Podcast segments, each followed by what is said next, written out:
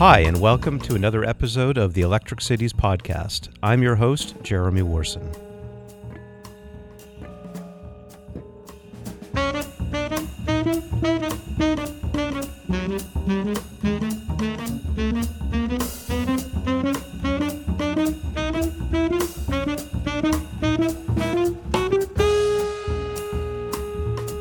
Today's conversation is about Toronto's suburbs, how they've grown over the years, the big issues they face, and how they need to adapt to shifting demographic trends and to changes in the overall marketplace.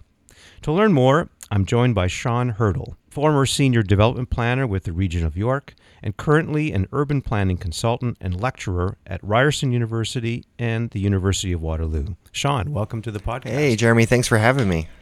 So, when I was preparing for this interview, I, I started thinking a little bit about Don Mills.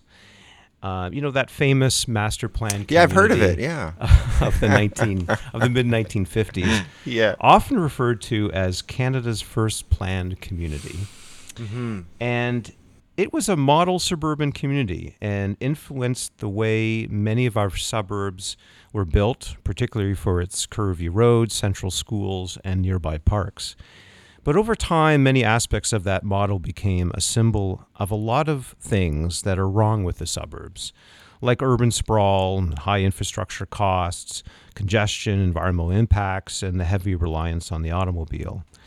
And now, more recently, there is an increasing desire to live near the city core, to be in dense, walkable, mixed use urban environments. Nevertheless, the suburbs are here to stay as they continue to occupy an enormous swath across the, re- the urban region. So, with all that, I'm wondering is the appeal of the suburbs the same as it's always been for its large size homes to raise a family, you know, the two car garages and backyards, its proximity to schools and parks? Or are people moving and living there because the urban core is just too expensive, hence the expression drive until you qualify? Or is it a combination of both? I guess the answer is yes. it's a combination of both. Great questions. Um, a literary uh, gem in our city, uh, John Lorinc, who writes a lot about suburbs in his book about uh, 15 years ago, The New City, uh, famously quipped that uh, suburbanization or suburban flight, as he said in Canada, is a, unlike the United States, is a round trip ticket. Uh, is a round which? Is a round trip trip ticket. He said, you know, you grow up in the inner city, you go to the suburbs to raise your family, but when you're older or have the means, you come back. Whereas in the United States, you usually get the hell out of the, the city core. That's been the, the sort of the traditional story of white flight.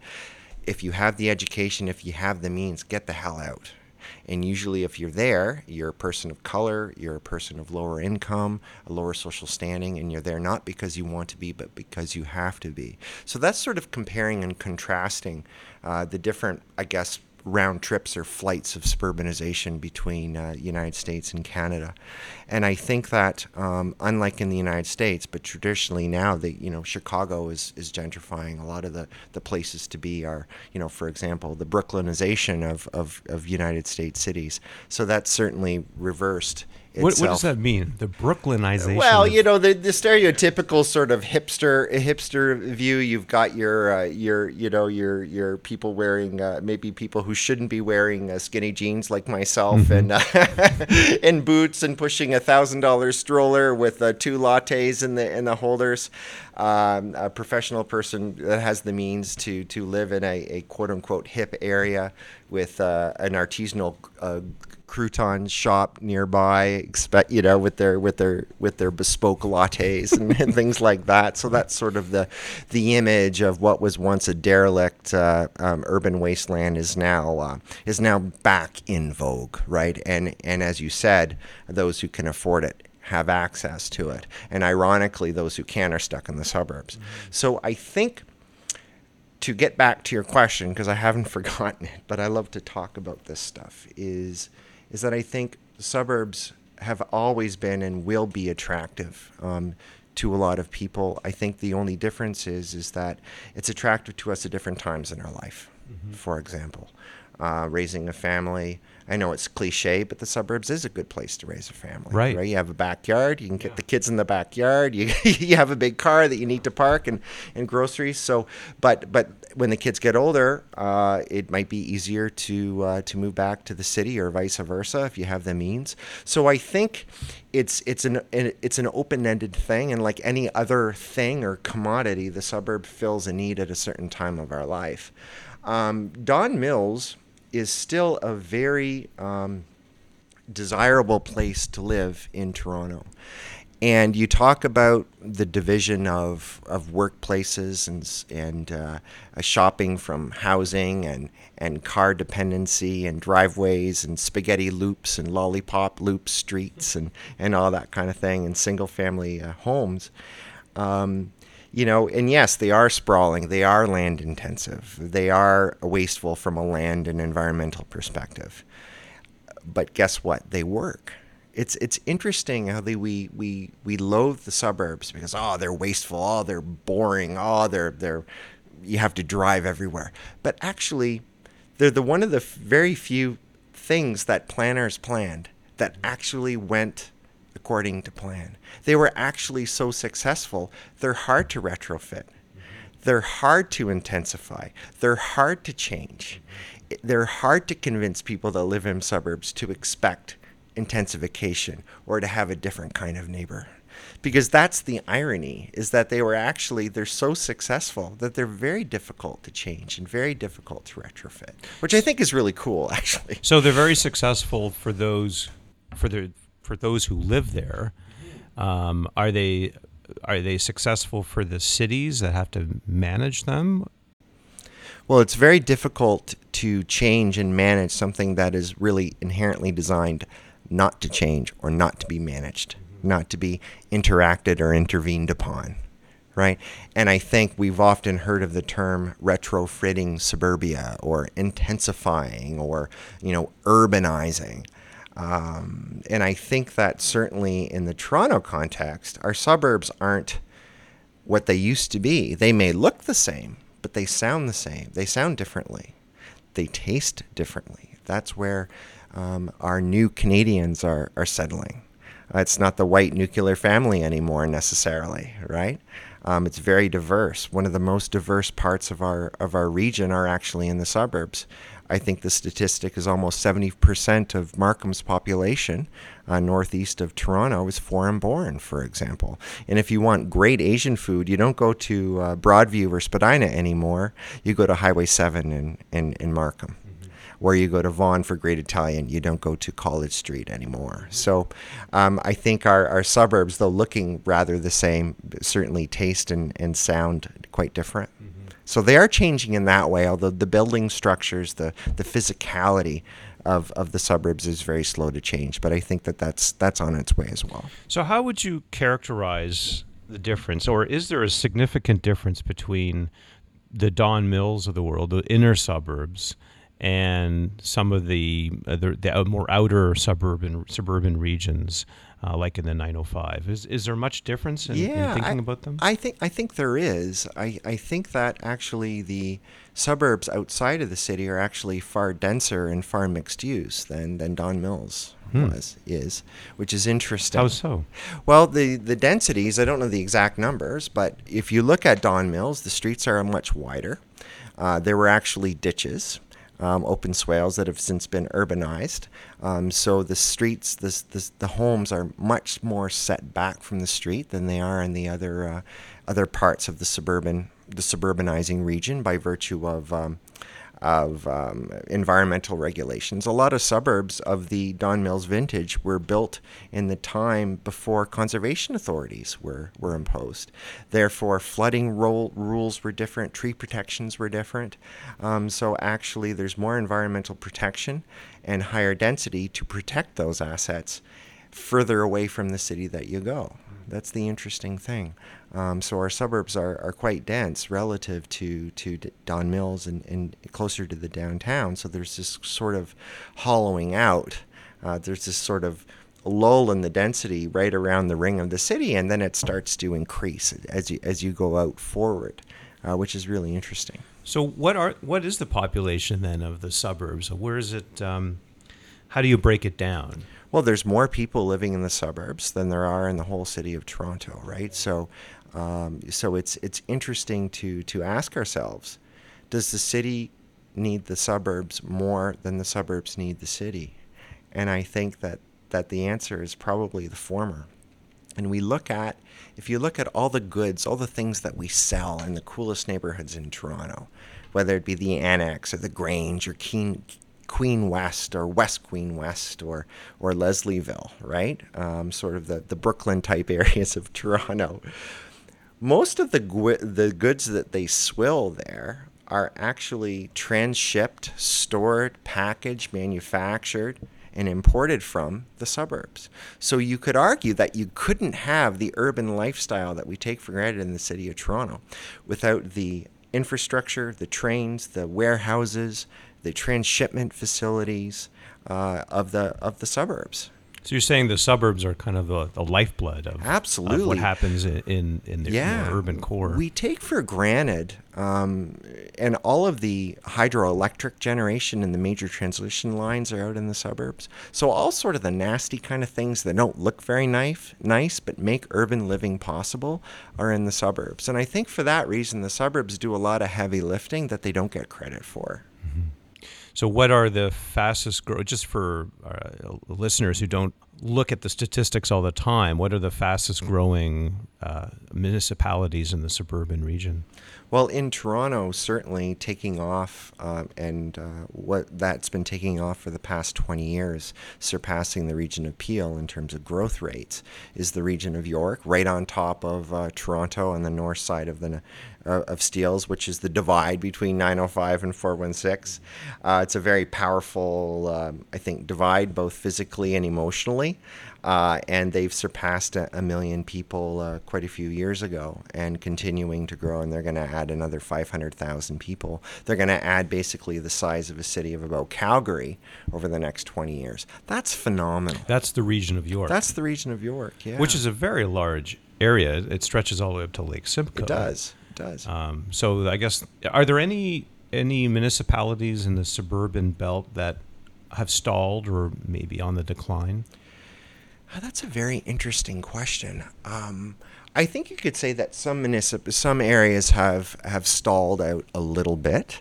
Uh, for example, Durham Region, by virtue of having a lot of uncertainty about uh, being on the doorstep of a of a future um, new major airport that was sort of in limbo for a while. That's the Pickering Airport, right? The right. Pickering Airport. Um, so that froze a lot of land that would otherwise be available for development, and also infrastructure hasn't really kept up in the in the western, uh, sorry, in the eastern part of the GTA like it has in the like it has in the west. Uh, big cities like Mississauga, Brampton. Oakville and now Milton, for example. And Milton was an interesting, as an interesting case. It's one of the fastest growing areas, not just in the Greater Toronto area, but in the country. Um, but it was stalled. It was it was sort of frozen in time as a little village of, of 10,000 people for 50 years, up until the mid to late 90s when infrastructure was a lake-based infrastructure, i.e., waters, water towers, and water pipes and sewer lines and sewage treatment facilities, was extended up from Lake Ontario and growth just exploded. So much the same, I think, Durham region with a little bit more certainty on the airport now, with the Seaton lands being released. And city of Oshawa getting some servicing, um, it's going to start. Uh, it's going to start to really uh, surprise a lot of people growth-wise. I think. So you talked a you talked a bit about the suburbs. The suburbs are here to, here to stay. It, it continues to be a place for uh, for many who are drawn um, to its uh, opportunities for raising a family, for industry, and the like. But what are some of the the big issues, the big problems, the big challenges facing uh, the suburbs? First thing that comes to my mind is traffic. Um, anything else? Well, we have a lot of traffic in the city of Toronto too. let's not let's not kid ourselves. and and actually, uh, the suburbs, uh, York Region in particular, and and Peel and City of Brampton and Mississauga, they're building rapid transit at a faster rate than we are in the city of Toronto. So let's we we have to come to grips with a lot of sort of misconceptions. Um, it's probably easier to build um, rapid transit in the suburbs than it is in the city. And why is that? Oh, I think politics, they recognize that you have to make the tough decisions to address congestion. And it's an interesting thing. I can't take credit for this. Uh, my friend and colleague Roger Keil, who's sort of a one of the world's most uh, leading uh, suburban scholars, he's at York University, and he said, you know, suburbanites will surprise you about how amenable they are to change because they moved into a construction zone They've been living for generations in a construction zone, and they continue to be in the middle of a construction zone. They are constantly changing and growing. Uh, roads are being built, roads are being widened, new homes are going in, things are getting, pipes are being put in, schools are being built, portables are being added. They're in a constant state of change, probably more so than we are in a so called dynamic, vibrant city like Toronto, right? Um, so they're actually despite our, our sort of conceptions or misconceptions, they're actually more amenable and used to change than probably we are, quite frankly. Um, so, yes, congestion is an issue. What I will say is an issue is not to escape the question, but I think just the way that people conceive the suburb is a challenge. Because the suburbs, I, I believe, is the city in real time. It looks different, it's further away from the core, but we're not making downtowns anymore. Um, the markets have changed. Um, land ownership patterns have changed. Um, development has been corporatized, whereas much of what we um, take for granted as the city was owner built and improvised over generations. People would buy land or inherit land or squat on land and wait for somebody to kick them off. And as they would get money, they would dig a hole and lay some cinder block and then and then put some two by fours up and put a roof on. And then the next couple of years when they got a raise or another job or another family or family came and moved in with them then they dig another hole and extend the foundation in the back. And a lot of it was owner built. And this changed after the post-war period um, when much like car production was being automa- automated and Tupperware was being automated and everything was commoditized and people would buy frozen peas. Um, so to the housing market, the way we built homes changed. It was more mechanized. It was more of a uh, an assembly line, just like the uh, just like cars were, were rolled out uh, in the in the early part of the 20th century. So the way that we uh, built the city and the suburbs completely different. So if a if a downtown, if a new city was built today, guess what?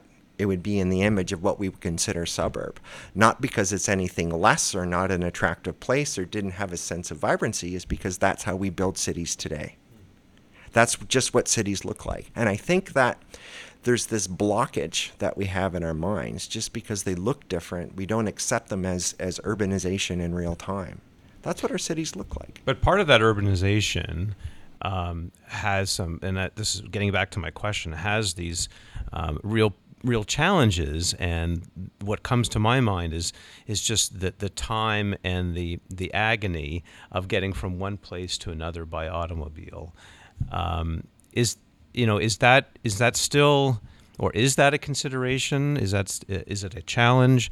Uh, is it something that um, um, that that is top of mind for uh, municipalities, or are people just used to it? It's just it's part of. I think it's become normalized. I think it's become normalized. I think they, you know, you, you hear the adage, "You drive till you qualify." I think I think a longer commute is being accepted by many people for for better or for worse as the as the as the price of entry. Um, but let's let's not kid ourselves as we're sitting here at uh, Yonge and Dundas Street. A lot of people spend an hour in their cars just getting across the city right. from one downtown neighborhood to a maybe inner suburban neighborhood to another. Or a lot of people spend an hour quite literally on the subway every day. So how is that different? And I think sometimes we maybe we don't mean to, but I think we hold suburbs to a little bit of a tougher standard. Sometimes I really do. I sometimes I think we're unduly uh, unduly difficult and hard on on the suburbs. And I think that a lot of the most progressive councils are don't go by the name of the City of Toronto Council. Uh, a lot of progressive councils out there. The city of Mississauga is doing amazing things. Uh, look at Hamilton man, a lot of people are flocking from Toronto to Hamilton. Very progressive, uh, great local food scene.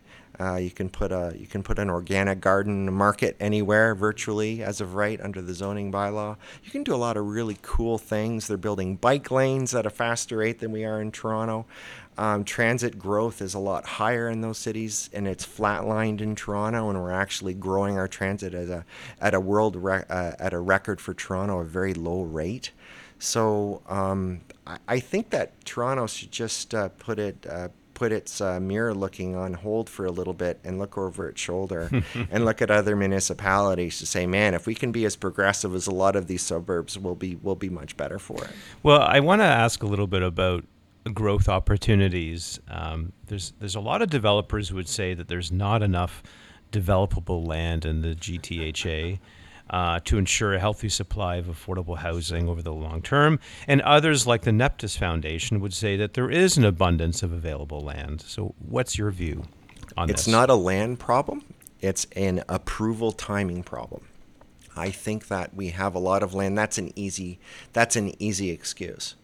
Um, I think we have something like a 40-year supply if we don't designate anything more. Like it's it's just uh, we land's not the issue.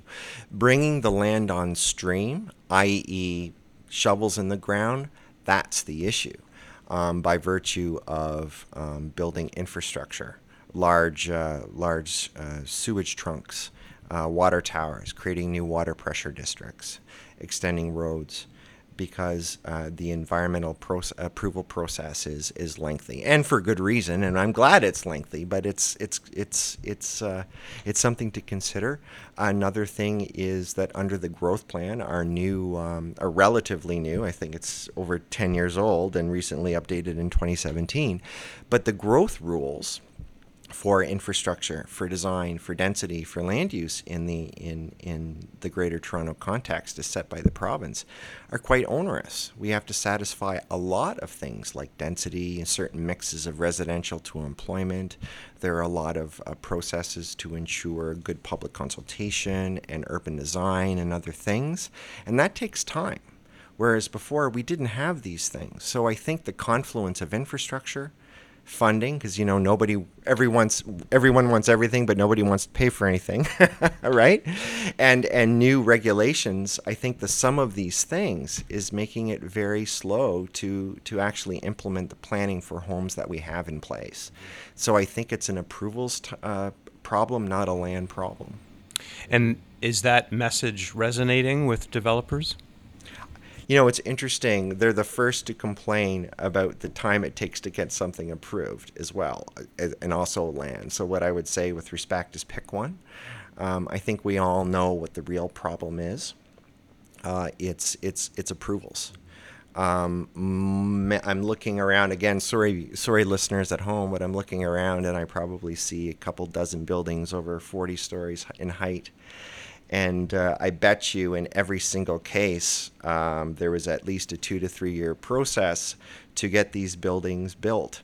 Um, just uh, just in in uh, mediation or before the Ontario Municipal Board, for example, or going back and forth with council because the zoning only allowed a height of about you know between four and ten stories. So I think a lot of the lands are artificially um, zoned uh, for for uses that uh, you know should be a lot denser than they are, mm-hmm. and I think that adds to the time as well. I want to shift a little bit to the recent election that we had. Um, was it June seventh? Looking around for the nearest door. Okay. Right.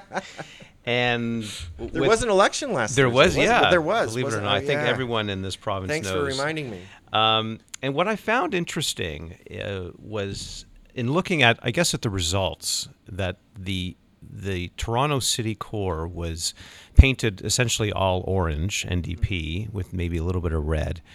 And the area just above it or around it is painted all blue, PC uh, blue. And what I, I'm still struggling with, and I, you know, you I don't know if political science is is uh, an area of your interest, and and you may not have all the answers to this question, but I am curious as to um, why the response has been so dramatically different between, say, the 905 and the 416, where both regions are dealing with things like traffic and congestion and transit and hospitals and schools and um, families living in both regions. Um, there's multiculturalism in both areas. Do you have any thoughts as to why the population voted so differently between one I, area and the other? I, I do, and and uh, my friend and colleague, uh, are a great another great writer, um, Shawn Micallef, uh, who's active on Twitter and, and is a is a columnist in the Toronto Star. Um, I think said it said it perfectly um, Friday morning after the election, and he said that there's a difference in lifestyles and expectations between the sort of the orange voting uh, downtown dwellers and the blue voting suburbanites, whether it's an inner suburb or an outer suburb. Things like financial responsibility, buzzwords like, um, you know, my rights, my property, um, responsible government, those types of things. Um, they're very real. And they're not just buzzwords or, or headlines, but they, they truly speak to differences and expectations and values between a lot of people who live in the suburbs versus downtown. I think that people in downtown, by virtue of their density, by virtue of their incomes, with avail, which generally avail them to different views, um, tend to think more publicly or more openly or more inclusively about things. Um, whereas in the suburbs, there is a more inward looking view of the world. And it's not certainly, it's not, I don't mean that to demean them or to devalue their, their view of, of us as citizens, but their, their views certainly is more towards their own backyards or to the end of their driveways is, is traditionally, it's a little bit different in the city. And I think that's borne out in, in the sensi- sensi- sensibilities and expectations attached to their urban environment the sense that I have a car and I can drive that car. I have a home, that's my home. I have a driveway, this is my space, this is my yard, this is my fence. And people move, like I said earlier, people move to the suburbs generally for not only affordability and lifestyle and other things, but also predictability right? Predictability. This is mine. I know that this won't change.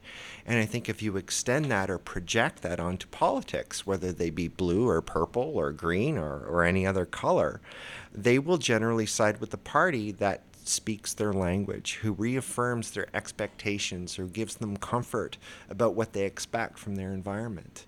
And their environment usually doesn't extend very much beyond the limits of their of their lot. That's a It very doesn't. interesting perspective. I hadn't really Yeah, thought of that. It doesn't. But certainly something to think about. Um, well, after this podcast, I thought that, that would be just it was just a side question I had. Well, if you ever want to call me back to dive into that one, you let me know. Um, so just with you, we talked a little bit in the past or in the beginning of this interview about um, retrofitting suburbia, and it was actually I, I came across a hashtag called urbanizing suburbia, and, and books like Suburban Remix, retrofitting suburbia, and in fact, I found that the the Council for Canadian Urbanism has got a, a conference coming up in Montreal later this year, and they're having a session about urbanizing suburbia. Um, so, without having read these books or attending the conference, um, I'd like to get your thoughts as to how the suburbs can be recalibrated for the 21st Well, century. I'll, I'll, I'll apologize in advance because I have some pretty strong views about this. s- yeah, sounds like it. Uh, when someone says, you know, we can we can urbanize the suburbs, I just I just bristle because it it it uh, infers that there's something wrong with the suburbs, perhaps more so than there is r- something wrong with the city, and I think that's just wrong and unfair.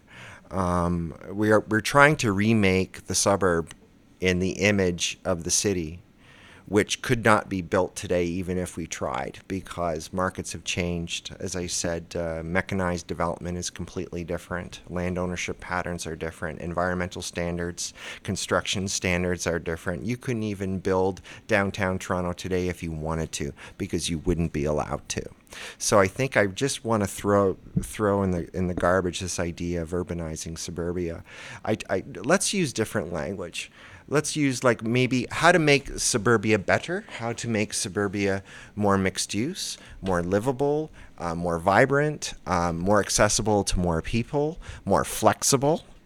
Um, let's let's use terms like that. And and and I've sparred in a friendly way uh, with Brent Toderian and, and others from Canadian Urbanism, uh, CanU, uh, on this on this issue. I think, despite their best intentions, they still view the suburb as something that needs fixing, and I and I don't hold that view. Um, the word suburb itself is inherently flawed.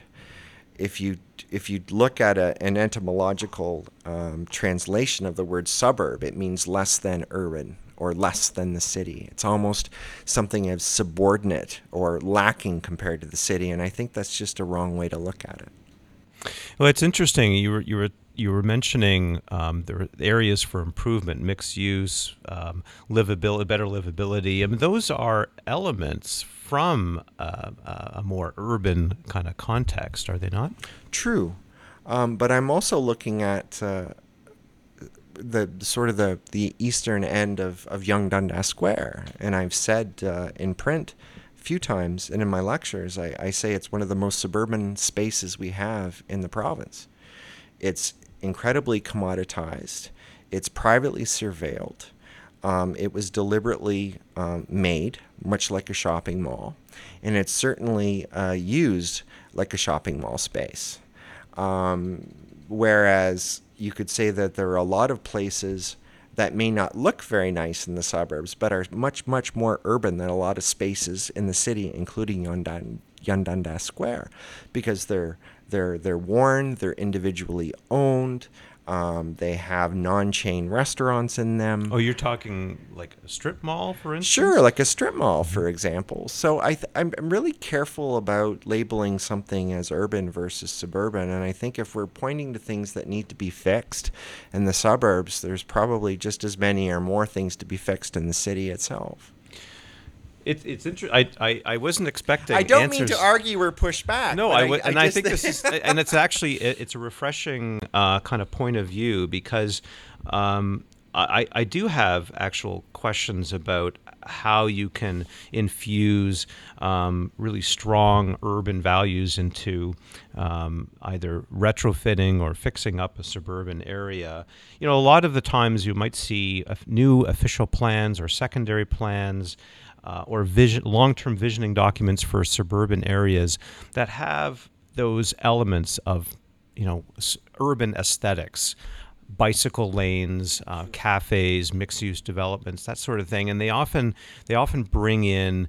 Uh, images to to kind of excite um, decision makers, images from a very strong urban context, and I I often wonder whether that is achievable or whether it's just something to uh, to excite the interest and and and try to carve out a long-term vision for the municipality. Yeah, yes and yes. It's certainly meant to stir the soul, or in some cases, scare the hell out of people. but it's also it's also very much achievable. But I think the thing is, is we forget about this thing called time. I think you know the city of Toronto.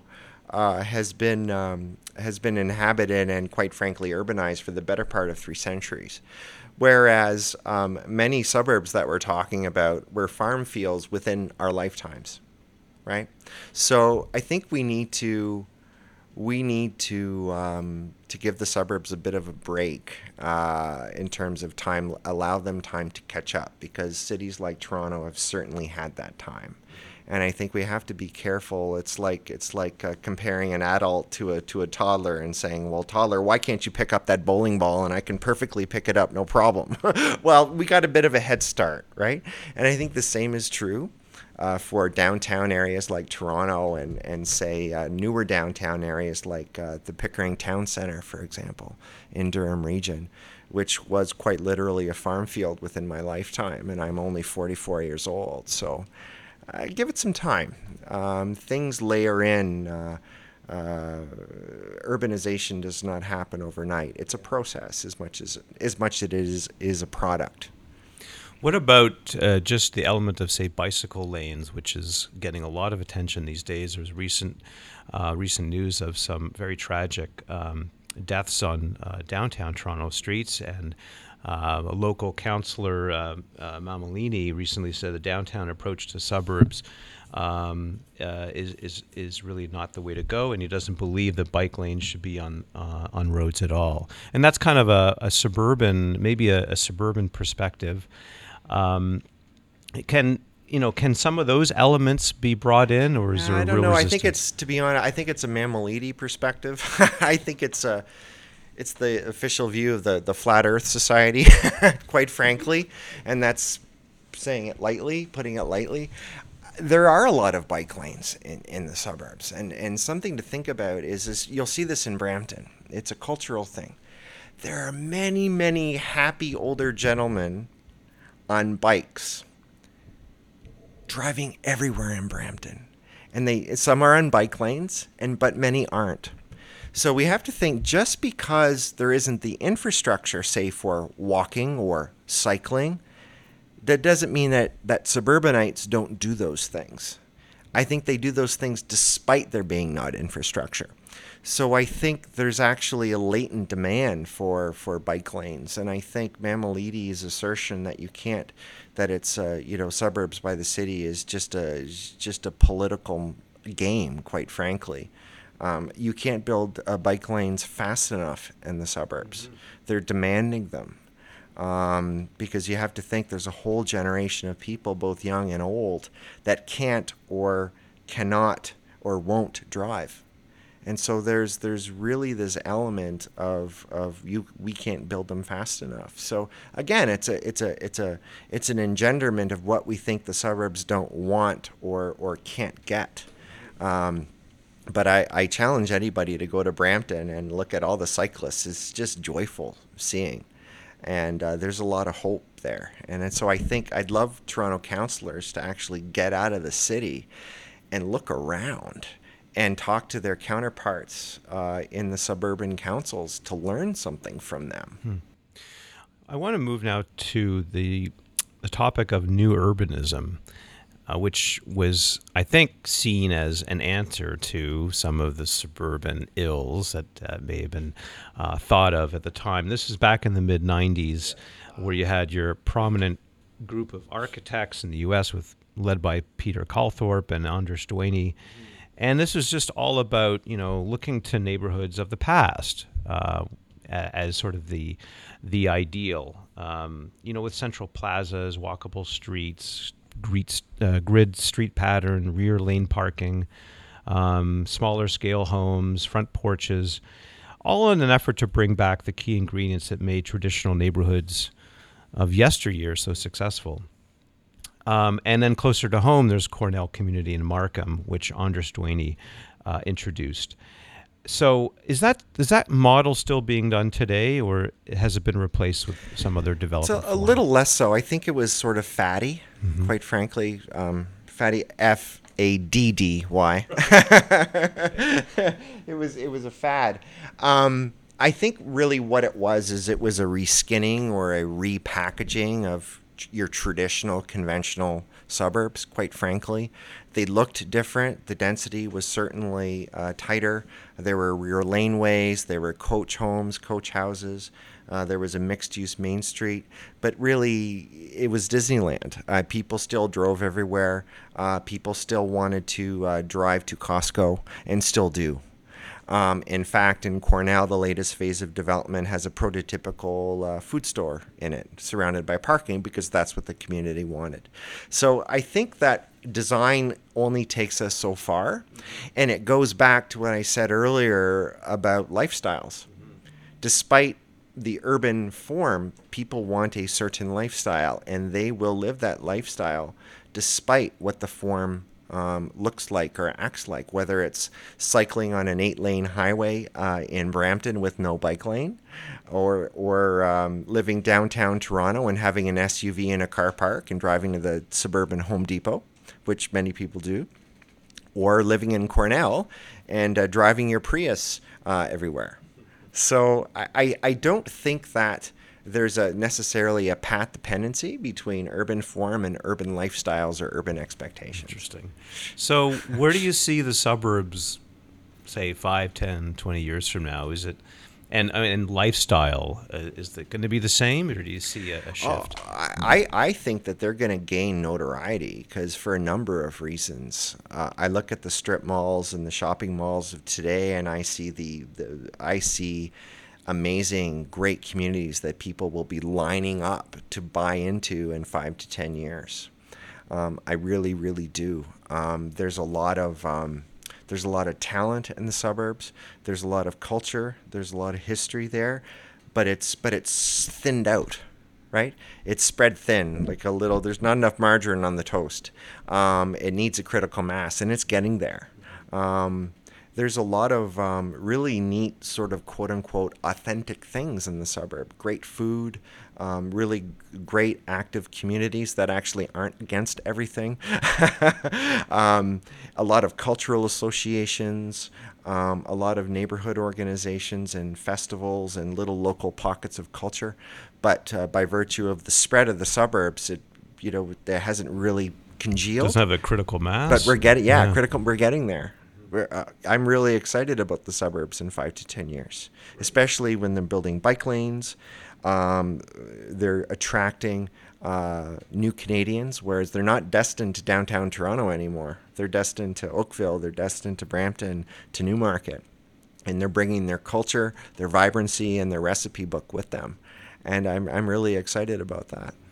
Well, this has been really interesting. I, it's it's really good to have a fresh perspective uh, on the suburbs because you know, um, you know, you read a lot about urbanizing suburbs or the, the ills with the suburbs, mm-hmm. the problems with the suburbs, and it's it's great to hear a different take on it. And and uh, thanks again for thank you, Jeremy, for your, having me. Yeah, this thoughts. is a lot of fun. Great.